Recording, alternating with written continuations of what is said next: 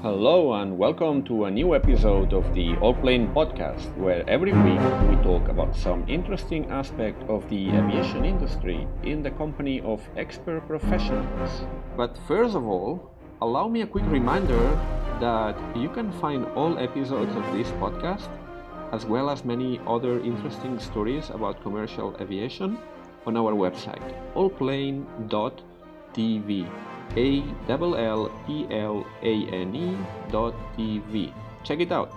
If we look beyond the current pandemic crisis, it appears that decarbonization and sustainability are among the biggest challenges, perhaps even the most important challenge that the airline industry faces. We have covered green flying technologies in one of the very first podcasts I recorded, Back then, Swedish engineer Bjorn Fehrm explained to me the principles of hydrogen power flight and the challenges to make it a reality. So I got curious about this very promising technology and started doing some research. To my surprise, a stream of news about hydrogen and aviation started flowing in. For example, Airbus just presented its three eye catching hydrogen power aircraft concepts. On that very same week, ZeroAvia a startup that is working on a hydrogen powertrain for aircraft made also headlines when it completed a demonstration flight. So I wanted to learn more about this promising technology, and I invited ZeroAvia's chief financial officer, Katya Akulinicheva, to join us here on the podcast in order to learn more about this project and how it aims to transform aviation for the better. But perhaps best of all is that we hear it directly from her. Without further ado, let me welcome Katya to the podcast. Hello, Katya. How are you? Hi, Miquel. Very well, thank you. Thanks for having me. Uh, you represent today ZeroAvia, that is one of the companies that is making the headlines in the field of uh, green flying and green aviation. Because, well, you are going to explain to us now, but basically, you are working on a very interesting project in the field of uh, hydrogen propulsion. Mm-hmm. And I think it's very interesting we, we have you here today. But first of all, let's start by the very beginning. Can you explain us what's your role at ZeroAvia and also a little bit about the background of the company and who you guys are and how this whole story started? Absolutely. Yeah. And I'll give you also a bit of my personal background just so you know kind of my reference point to all of this and sort of how I, you know, how I came to be part of the team.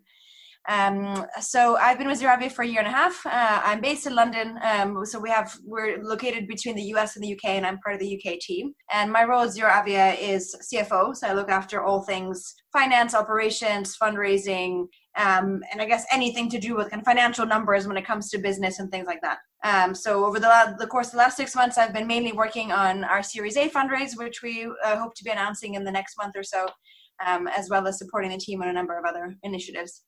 Um, and my personal background is on the investor side. So I used to work in uh, venture capital for a few years, and prior to that, private equity. Um, so I actually met Val, uh, our, our, our, CEO and founder, Val Miftakhov. I met him in the context of his previous business, which was an electric vehicle charging company. Uh, he was raising the Series A for that about four years ago, um, and he came to the fund that I was running at the time called Systemiq. Uh, we started looking at the company, but unfortunately, he ended up selling it before we got a chance to invest. Um, so we didn't work together then. Uh, but about six months later, he came back to Systemiq uh, with this new idea uh, to basically say, you know what, I I think I kind of know what's happening on the ground now. I think we're on the right track, but in the air, you know, we have a really big problem. It's really hard to decarbonize aviation, um, and m- most of the solutions that are out there today just don't match the timeframes that we need. Um, and so Systemiq um, and ZeroAvia started a partnership quite early on in the company's history, uh, where initially it was more of an advisory partnership. And so Systemiq helped uh, ZeroAvia on its kind of go-to-market strategy and its product roadmap and things like that. So really thinking through how do you start and where do you go from there? Um, and then Systemiq also invested in ZeroAvia back in 2019 while I was still there. Um, and after completing the investment, I decided to, to move across because I'd never actually worked inside a startup before.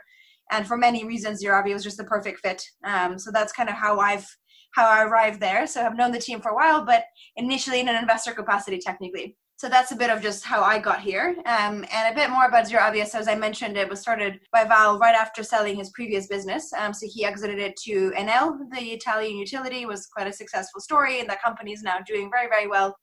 Um, and so Val was after the next challenge, uh, which, as I said, was sort of aviation. And I think it's important to note that as a company, we did not start off being a hydrogen fuel cell company. We started off saying, thinking, we really want to fix this problem in the sector. How can we do it? And how can we do it in the most capital efficient and therefore time efficient manner so that these solutions are actually available to be flown by people in some sort of meaningful time frame. And so very early on in the company's history, we did a scan of kind of what we think is out there, you know, from sustainable aviation fuels to battery to hybrid uh, to alternative modes of transport altogether. And we concluded actually that hydrogen had been a largely overlooked solution in aviation and has the largest potential to decarbonize the sector at scale. Certainly, once you look at sort of larger airframes, longer missions, uh, you, you, just can't quite get the numbers to work with any other solution. Mm-hmm. So early on, we made a few design choices that still guide how we operate as a company. One of them is that we so we focus on hydrogen electric. Um, so it's I guess hydrogen is the first part of that. So we, we think from a first principle standpoint, hydrogen has superior energy density um, and we will struggle to solve this problem without it. Hydrogen electric, because we think that hydrogen combustion, while better than jet, uh, doesn't benefit from all the um, efficiency improvements of an electric system, and it still is a combustion engine, so it still has uh, various kind of uh, byproducts. Um, the other design choice we made early on is to focus on the powertrain. So we don't design the whole airframe, we design just the powertrain system, uh, at least in this early stage when we're focusing on the airframe sizes that we are. Um, the reason we did that is that we thought that that's actually really where the bottleneck is, and that for aircraft, you know, kind of five to 20 seat category, we largely can work with them as they are today and just swap the engines that they come with for a hydrogen system. So we don't actually need to make significant modifications to the airframe at this point. Over time, as we scale to large airframes and longer missions, there will need to be design ch- ch- changes that need to be made, but we would rather do them together with the airframe manufacturers rather than kind of become an Airbus ourselves. Um, and the final kind of bit that I've alluded to already is our initial focus is um, on the sort of 5 to 20 seat passenger category. So our kind of real commercial introduction will be targeting uh, planes of up to 19 passengers flying 500 nautical miles. So that gives you sort of a bit of an idea of like the things that we really locked in from early on because of our desire to sort of solve this problem in a technically and economically viable way to solve it soon and and to be able to actually have real traction that we can point to to move the industry along Mm-hmm. And I would say that's that's you know that's been a really guiding factor about how we operate over the last few years. Very interesting. And your main operation base is in California. Uh, yeah, so our headquarters is in the U.S. Uh, so uh-huh. California is, is our primary location. Um, and you know until a year and a half ago when I joined the company, we California is our only location. Uh, but in the last year and a half, we have actually grown very significantly in the UK. Mm-hmm. Um, that's been driven by a couple of factors. Probably the biggest one is um, the fact that we've been getting very helpful support from the UK government uh, through Innovate UK, which is the grant um, organization here. Um, so, we, so a lot of our R&D here receives non-dilutive funding support. So that has uh, you know encouraged us to establish an R&D operation here. But beyond the funding, we have also uh, seen a lot of interest from industry um, across the supply chain, but also from operators in actually accelerating this technology. So both kind of for finance, but also for business reasons, it has made a lot of sense for us to uh, to build up a big location here. Mm-hmm. Yeah, I was about to ask because uh, you had a recent flight that was all yeah. over the place in the media. That was your first prototype, right? The, the the one that flew like one month ago. Yeah. So uh, what we've been doing, I guess, um, since inception, uh, we had the the version one of our of our product was actually developed in California in 2019. Mm-hmm. So we started doing some flight testing already um, on a battery only system in California on the aircraft that we have in the U.S. Uh, and then what we did this year is we got a second uh, aircraft in the UK uh, as part of the grant project that we're running here. We designed version two of our prototype, which you know follows a lot of the same principles but takes into account the learnings that we had from the early flight testing. Um, and we've been flying on that since June. So in June we had uh, a battery only flight that also got quite good coverage and people were very excited to see it coming out of Cranfield. Uh, but then more importantly in September we demonstrated a flight using a hydrogen fuel cell system, which was a you know it was a very very big moment for us um, and for the industry in general. Um, mm-hmm. And indeed, you know things have really picked up uh, since that that happened. And it, it so happened to be the same week that Airbus also made their announcement about um, their endorsement of hydrogen technology. So it was you know it was a good week for hydrogen yeah. aviation. Indeed, it, it, looks like hydrogen the last six months has picked up a lot of speed with all these different projects. I have to admit, it was not very much in my in my radar, but I had a, one of the very first podcasts that, that I did here on this series was with a um, Swedish engineer called Bjorn Fehrm he has a very interesting series of articles about different alternative propulsion mm-hmm. systems and he's the one that told me yeah you know hydrogen is actually a very interesting technology and we discussed that because he was a bit skeptical about the possibility of scaling up batteries with current technology so he told me well you know there's this hydrogen thing so that's yeah. why i started looking into this matter and well i heard a little bit before that but it, it was not really one of the areas i was most yeah. looking into and now the last six months it's been news nonstop about different uh, yeah. approaches. And we had of course this airbus announcement recently. So yeah it looks like it's picking up speed. What are you guys planning to do next? I mean you have now you're at a stage where you said you are about to close a series a funding. Mm-hmm. yeah. you i guess you are now privately financed? So to date we've received about uh, probably seven and a half million dollars of funding in total okay. um, of which probably f- sort of five to six has has come from private sources. Um, mm-hmm. So, well, Val himself, so our founder, as well as Systemiq, where I used to work, mm-hmm. and a number of other angel investors. And then we've received, I guess, something like one and a half million dollars to date in grant funding from the UK and uh, through the project that we've been running here so far. Mm-hmm. Um, and so, going forward, we will continue on a similar funding trajectory where we'll we'll we'll close a private Series A round, uh, hopefully very soon um, and then we in December are kicking off the next phase of our um, grant funded R&D in the UK, which mm-hmm. will be a much larger project. Unfortunately, we can't give too many details on it right now because it hasn't been announced, but it's sort of you know about a 10x size increase on our pre- previous project so we're really excited about that and it will you know really cement our position um, in the uk because i guess the sort of business model or, or, role in the industry you're aiming for as you mentioned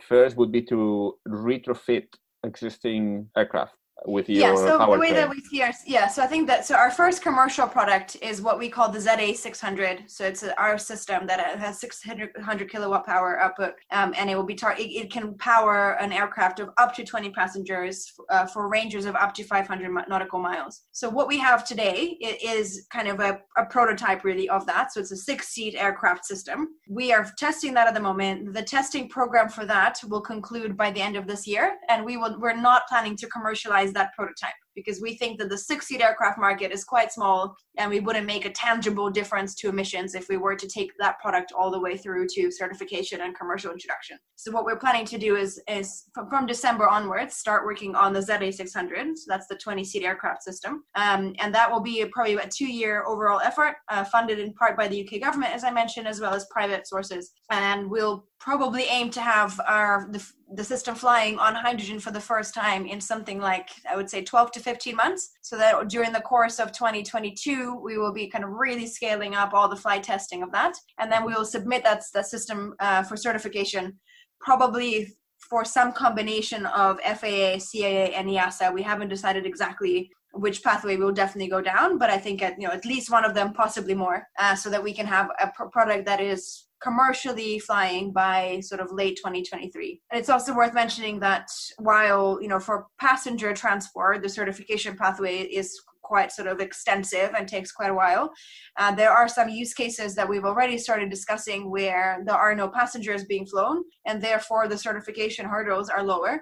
So, for example, cargo, agriculture, surveillance. There are a few other kind of use cases for you know for planes uh, that we already are considering uh, doing early sort of commercial pilot projects sooner than that timeline that I mentioned. Mm-hmm. Um, but yeah, for the next two years, we're really focused on getting the 19 seater configured, ground tested, air tested, flying on hydrogen, flying in different conditions and different ranges, uh, testing it in different commercial scenarios. So, so with some of these potential customers, and then rolling it out at scale after mm-hmm. that. Have you selected an airframe?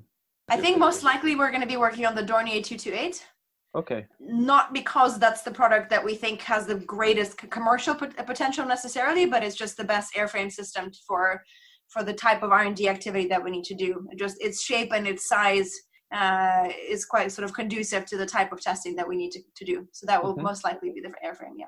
And you had this test flight in that was in Cranfield, uh, which is a, a I mean, it's a very well-known aerospace uh, research center in the UK, about one hour north of London, more or less. Mm-hmm. And I read the next stage of testing is going to be in Scotland.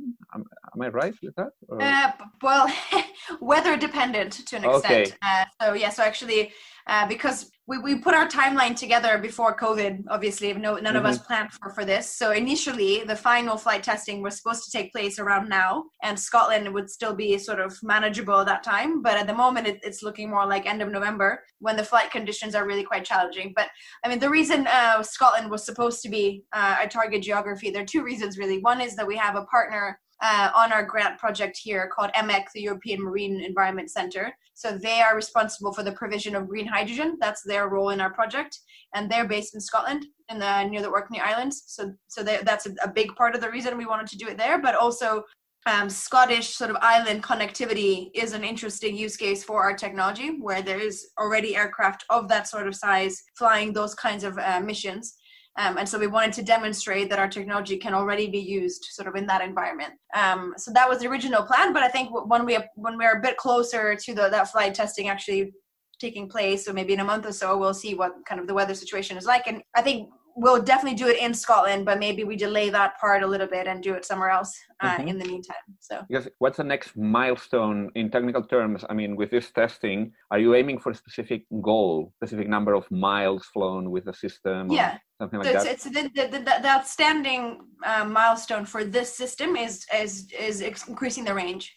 Uh-huh. So so far, I think our, our test flight in September was something like I want to say something like 14 minutes, or maybe it was like you know 14, 16, something, but something on that order of magnitude. Mm-hmm. Um, so at the moment, we're already starting to scale that up, you know, to sort of 20, a bit longer, a bit longer, and so the 300 nautical mile is what our target is for this flight, which will In be closer to about an hour. Yeah, it will be like 45 minutes to an hour. In time. one go. Okay. Yeah. Interesting. Yeah, so yeah. that's why we selected the kind of the, the route in Scotland was supposed to cover that distance, and once we've shown that in this system we're kind of done with this phase of the program and then we move into the larger system for the mm-hmm. bigger aircraft yeah yeah interesting actually i had the here on the podcast i interviewed uh, two guys that did uh, all electric flight through germany and switzerland mm-hmm. last summer last september they had to do 11 stopovers to, wow. to, to yeah. cross germany so that gives you an idea of where we are now in terms of, of range in in uh, in this field of green aviation, but hopefully this is going to be progressing soon uh, and fast in, in a yeah. way that uh, distances are going to be increasing. For battery and hydrogen, the constraints are a little bit different.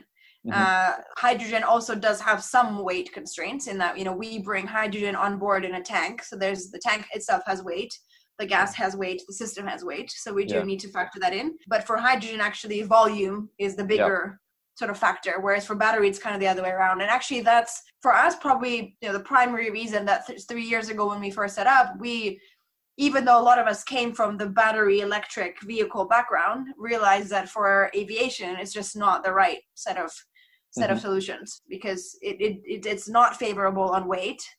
It, it is quite favorable in volume but you know, sort of it's the reverse set of parameters. And also importantly um, you know whereas for cars when you leave the house in the morning you don't you need to have dist- fully distributed charging infrastructure to adopt the technology. And it takes a long time to put that in place. Uh, whereas with aviation and hydrogen we think the kind of charging uh, challenge is a bit easier because they're you know there you you know where you're flying yes of course you need some emergency refueling etc but typically you have a known point and a known time at which you will need to, to refuel and you can also roll it out gradually in city pairs such that the infrastructure challenge is not quite as overwhelming as it is mm-hmm. for for cars. So. Yes, actually, I read an, a very interesting article a few months ago that explained the differences between the car and planes and, and how hydrogen applies to each. And actually, one of the points of the article was that whereas lots of attention was on the hydrogen for cars, that hasn't really taken off. Um, no, uh, yeah. Uh, but but actually, maybe the right case use case for uh, hydrogen was was airplanes, which uh, yeah. it was kind of the opposite. Like everyone was very focused on electric, uh, which still might have some uses. I'm not saying electric is out of the question. I mean, and obviously batteries are going to be improving as yeah. well with time. Yeah. But but it seems that hydrogen had a much better use case for for aviation than for cars. So I'm going to post this article. I'm going to post a link to this article on the on the show notes. Yeah, please do because that's that yeah. definitely summarizes our position. That's exactly yes. how we Uh, and, and for those in the audience that are not familiar with how hydrogen works, can you explain briefly why, why hydrogen is better and how this system works? Because in, as you explain, in you are aiming for a system which actually what it does is you will be able to explain it better. But basically, either you use it directly, like creating thrust by burning it, or you use this hydrogen to run an, an, elect, an electric engine. So yeah. Can you explain now for the audience that there might be, I'm sure there's many people that are familiar with this topic, but many others that are not that familiar with this hydrogen technology. Can you explain briefly how this works? Yeah, definitely. And I can also just, I think it's worth sort of framing all of this by saying that in our solution, we are only as green as the hydrogen is green that we use. So for that reason, the, the, the emphasis on green, renewably produced hydrogen in our solution is, is very important. Um, and I think that that's also, you know, people often ask sort of why now, like why hasn't, you know, hydrogen has been around for ages, like what's actually changed, like why is now a good, a better time? And I think the developments on uh, the electrolysis side of things are an important factor in that conversation in that i think the world at large has realized that hydrogen is going to be a bigger part of our energy transition story in aviation but in a lot of other sectors. And therefore compared to for example where we were five years ago today the cost of green hydrogen production has fallen significantly and a lot of countries have adopted policies um, on kind of rolling that out at scale yeah, um, so the availability, sorry? Just one question here about the hydrogen production. As far as I know, I'm not an expert in the topic, but hydrogen is one of the most abundant elements in, in nature. The difficulty is in getting it in a, in a form the... in, a, in a form that can yeah. be used, right? Because it, it happens naturally, but you need to, what, what is the difficulty for getting it in a, in a form that uh, you can actually so use? Hydrogen for... is one of the lightest molecules. So, so, so, so, so first of all is kind of where it's abundant but you need it in a concentrated form right? So the, we so i guess maybe to talk through kind of the steps of our solution. What we're what our vision is is to have hydrogen that is made on site at the airport using renewable electricity through solar wind and water so those two together uh, through the process of electrolysis produce hydrogen. And the hydrogen molecule when it's produced in that way is completely green and, and kind of you know zero emission and it's sort of local. So then we basically have a hydrogen stream coming out of it and the next challenge is then to compress that and store it in some adequate way so that we can bring a lot of it on the aircraft. Mm-hmm. um, and so the degree to which you compress the hydrogen is what affects you know how much of it fits in a certain you know size of container um, and therefore how much it weighs and things like that. So that's kind of the so the first piece is how do you make the hydrogen and how much does that cost? Second piece is how do you store it? And you can store it in gas form or liquid form. So long term, we want to move to liquid form, but that's that takes quite a lot of energy to kind of recompress it back, and you need to store it at a very low temperature as well yeah it's something uh, like minus 200 and something degrees right yeah so there's a kind of cryogenic storage solutions that are that are being developed but at the mm-hmm. moment they're not like fully you know economically viable um, uh. so we at ZeroAvia are working with a with hydrogen in a compressed gas form at 350 bar of pressure which is not very high kind of you know in, in the range of possibility uh, once we start commercial operation in the two in the 20 seat system, we'll probably move to 700 bar compressed gas. But then long term, when we start talking about jets and cross Atlantic travel and kind of meaningful, you know, passenger loads and things like that, we do need to move to liquid uh, from because of the volumetric constraint. Uh, mm-hmm. It would just, you know, we you could you, you could physically lift it, but there would just be too much volume for the aircraft to actually have the aerodynamic qualities that it needs to be able to move. Yeah, um, actually, um, I just want to add here that I'm going to post a link to these articles written by by this engineer that I, I interviewed, Bjorn Fehrm, because he's got a very interesting renderings of what a transatlantic aircraft might look like if it had to okay. carry all this hydrogen. Obviously, there are some compromises there. So there are some trade-offs yeah. and yeah. might might affect the way that airplanes are designed. But that right. we're, we're, talking for big airplanes that need to carry lots of people like planes yeah. carry now. But and airbus as well. We we've seen that they come up with some designs as well. Uh, some are more conventional some others are more uh, like yeah but I guess the, the parameters that you're working with right is is sort of the volume the weight and then where in the aircraft this can go. And so one of the because the final kind of sort of part that I wanted to explain was, you know, as you asked, between between combustion and, and fuel cell based. So in our solution, So we make the hydrogen on site using electrolysis. We then put it into a, a canister, a tank uh, that is compressed at 350 bar, which you know, takes some energy, and the tank itself has some weight and some cost associated with it. And that forms um, part of our system. So the tank gets mounted on, on the aircraft, refilled, um, and then we have a fuel cell system on the aircraft which takes the hydrogen in its kind of gaseous form, puts it through the fuel cell, and that produces electricity, which then powers the electric motor. So our system is some people don't fully re- recognize this, but our system is electric. So some some people think electric has to be battery, but it, that's not the case.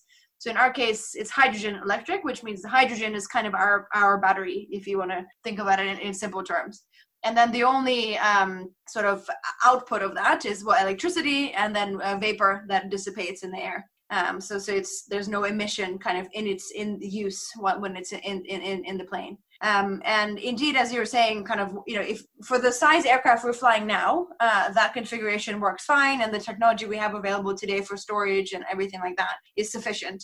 Um, but if you were to think about flying you know a 300 person jet with uh, with uh, you know luggage and all of that, the te- that exact configuration wouldn't work. You would need to move to uh, probably liquid. Um, I mean, you also would not be flying turboprop aircraft. It would be a different propulsion system altogether. Um, and then um, you know you, you, would need to basically play around with the different variables such as you know weight, volume, and therefore sort of payload and range, um, and to see what combination is feasible.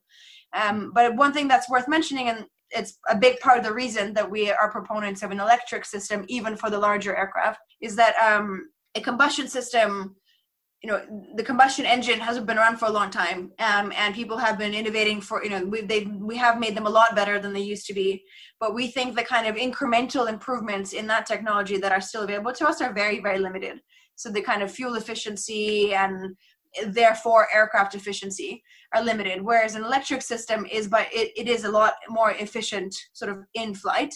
It also is much simpler uh, to operate because there's there's no combustion there's no heat there's no you know there's no not, not as many component kind of fr- fr- friction going on. So the system is simpler it has lower maintenance requirements and it is more efficient in flight um, but but the other big benefit of it is that you can move away from a centralized combustion system because with a jet engine it, you need to have the fuel located centrally to feed uh, the, the combustion engine. But with an electric system, over time, we're going to be moving to a distributed propulsion system because we can basically have rather than having one huge thing in the middle, we can have a motor and a fuel cell system replicated eight times sort of throughout the aircraft. So we can actually decentralize the mm-hmm. propulsion system, and that can offer quite interesting advantages from a design perspective and can actually free up room for fuel storage and things like that. Yeah, actually, the distributed propulsion is quite quite an interesting thing. I'm gonna again post some links so that people can can check them out. I, I had the chance to write an article for CNN about electric planes, and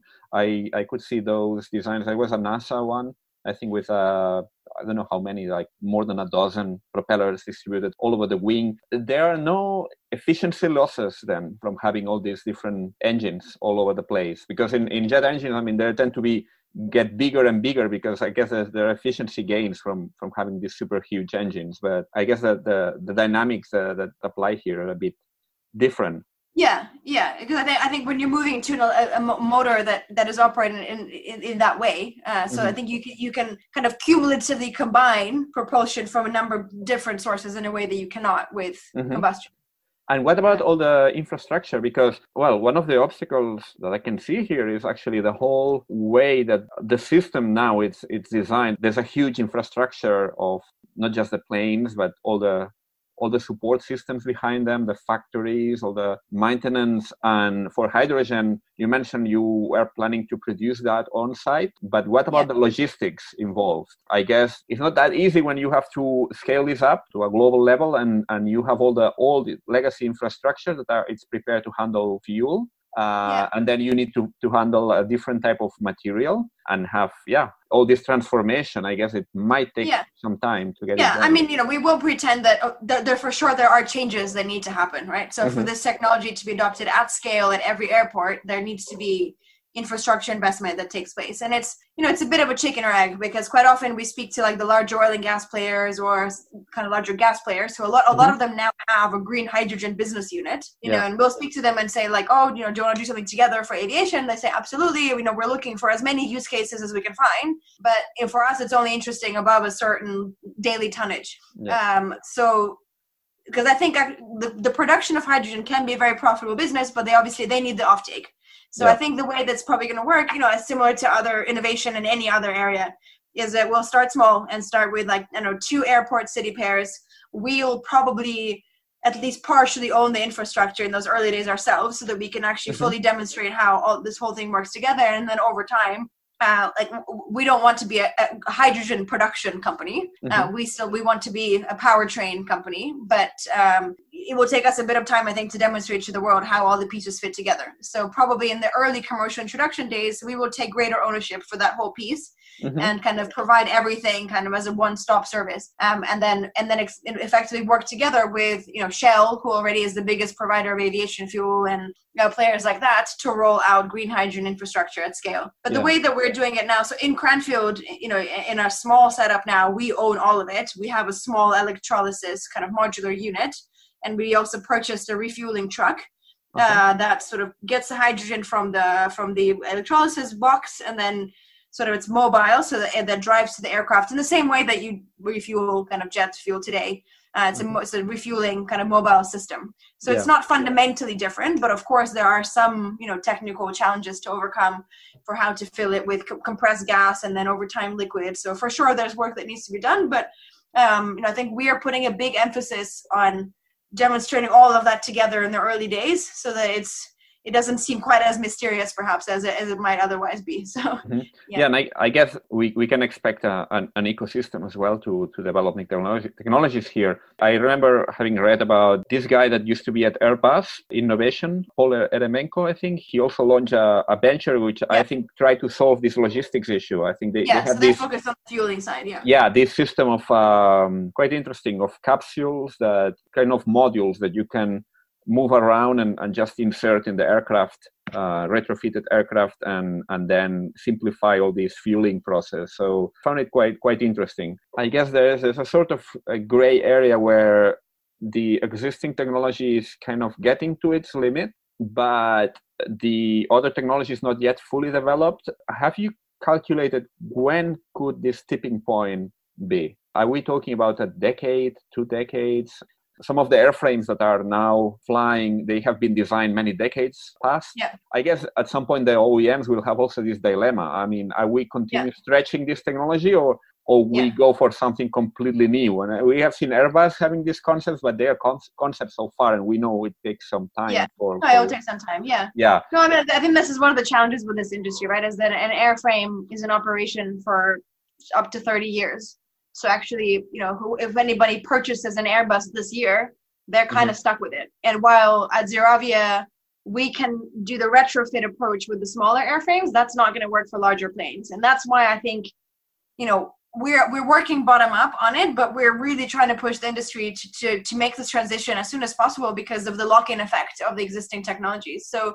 so I think there's a, a bit of a difference between when is this technically feasible uh, from when it's going to be actually practically possible given the economic constraints of all the players involved, both you know the operators, all the financing companies that own all this infrastructure, as well as as you alluded to, kind of the, the charging infrastructure itself. I mean, we think in the kind of smaller regional segment, this can be absolutely a reality kind of within the next decade. So I think once our solution is rolled out in early 2023, sorry, late 23, 24, um, you know, it, it, can really accelerate from that point. But for the larger jets, you know, it, it will take because there, there is a bit more of a technical challenge to overcome, and then there will be a greater lock-in effect because you know they're more expensive jets and there's more of them, and the kind of the footprint of of, of, of those industry of, of, of that existing sort of fleet is is much greater.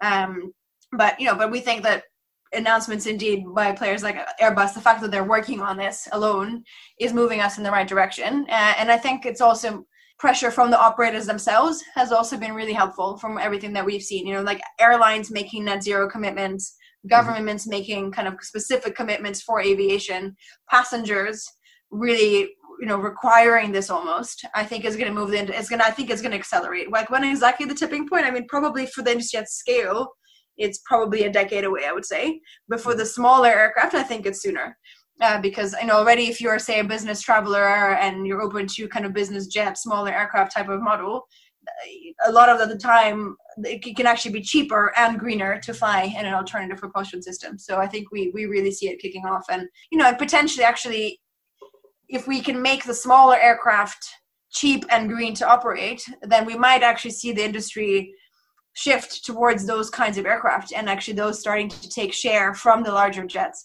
Because, mm-hmm. like, for example, when I fly from London to Paris, there's really no reason that I should be flying an Airbus other than currently it's more efficient yeah. than you know a smaller aircraft. But if you change that comparison, uh, then it might actually change the way that airlines sort of meet passenger demand altogether. So Mm-hmm. Yeah, and, and and well, let's not forget that there there are thousands and thousands of uh, small aircraft out there. So we tend to yeah. think, of course, in the focus on the big planes, but yeah, it's the number of small planes, general aviation, private jets. Yeah, uh, everything. Yeah, and the small huge. aircraft are, are, less efficient because yeah. they, you know we haven't invested as much in making them efficient. So, mm-hmm. and they actually they do account for a larger share of emissions disproportionately because they spend more of their time either taking off or landing because of the shorter. Mm-hmm missions it, they fly. Is it going to be cheaper to operate?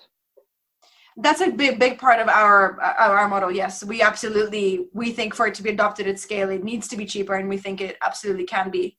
And the, the cost savings are driven by two main factors. One is um, the difference in fuel price. Uh, so if you look at um, kind of 2023 projection, green hydrogen is expected to come down to something in the order of three dollars per kilo.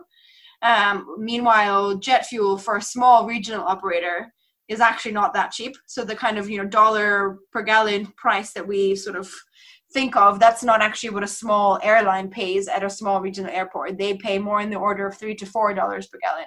Mm-hmm. And once you sort of compare those three numbers together, you see that hydrogen all in kind of on a per mile flown basis is cheaper. So that's kind of one big driver. And then the second big driver is um, the um, maintenance cost improvements because of it, it's an electric system. It has much longer intervals between so what's called like time between overhaul. So how many hours you can fly before you need to sort of fully maintain the system. And for an electric system like ours we think that that interval is much longer and the mm-hmm. overhaul itself is cheaper. Is it because a smaller amount of moving parts or, yes. Yeah. Yeah and no temperature and no no friction. So the system has very different performance characteristics. I mean the same way as it is the case with cars. Mm-hmm. if you look at you know electric yeah. sort of motor just doesn't it doesn't really break. So yeah. Yeah actually i was amazed when i was talking with these um, uh, german guys that did uh, the all electric flight. They gave me some numbers of the basically the cost or the, the equivalent in uh, of the energy they had uh, they had spent. And it was truly amazing. I mean i think they it, it was the just the, the energy the energy spent was the equivalent of uh, I think 20 liters something like that of, yeah. fuel for for a, for a flight that basically did 800 800 miles I think something like yeah. that really yeah. impressive very good so it, it, sounds very very promising I'm sure I'm very sure that we are going to be hearing from from you guys soon as you go on with all yes. this program of testing and and developing new new projects so it would be great to um, keep in touch and uh, yeah definitely uh, yeah definitely follow us and keep in touch and over the mm-hmm. next couple of months we'll have lots of big announcements to come yeah. so for people that are interested in learning more about ZeroAvia and your project what's the best way to uh, to follow you guys on uh, your website zeroavia.com. Yeah, our website is a good place, and we you know we, through that we have links to our social media presence as well, and also on YouTube we actually have a number of um, one you can see our flight videos, but you can also see a number of like pitches and other talks by our founder Val Miftakhov that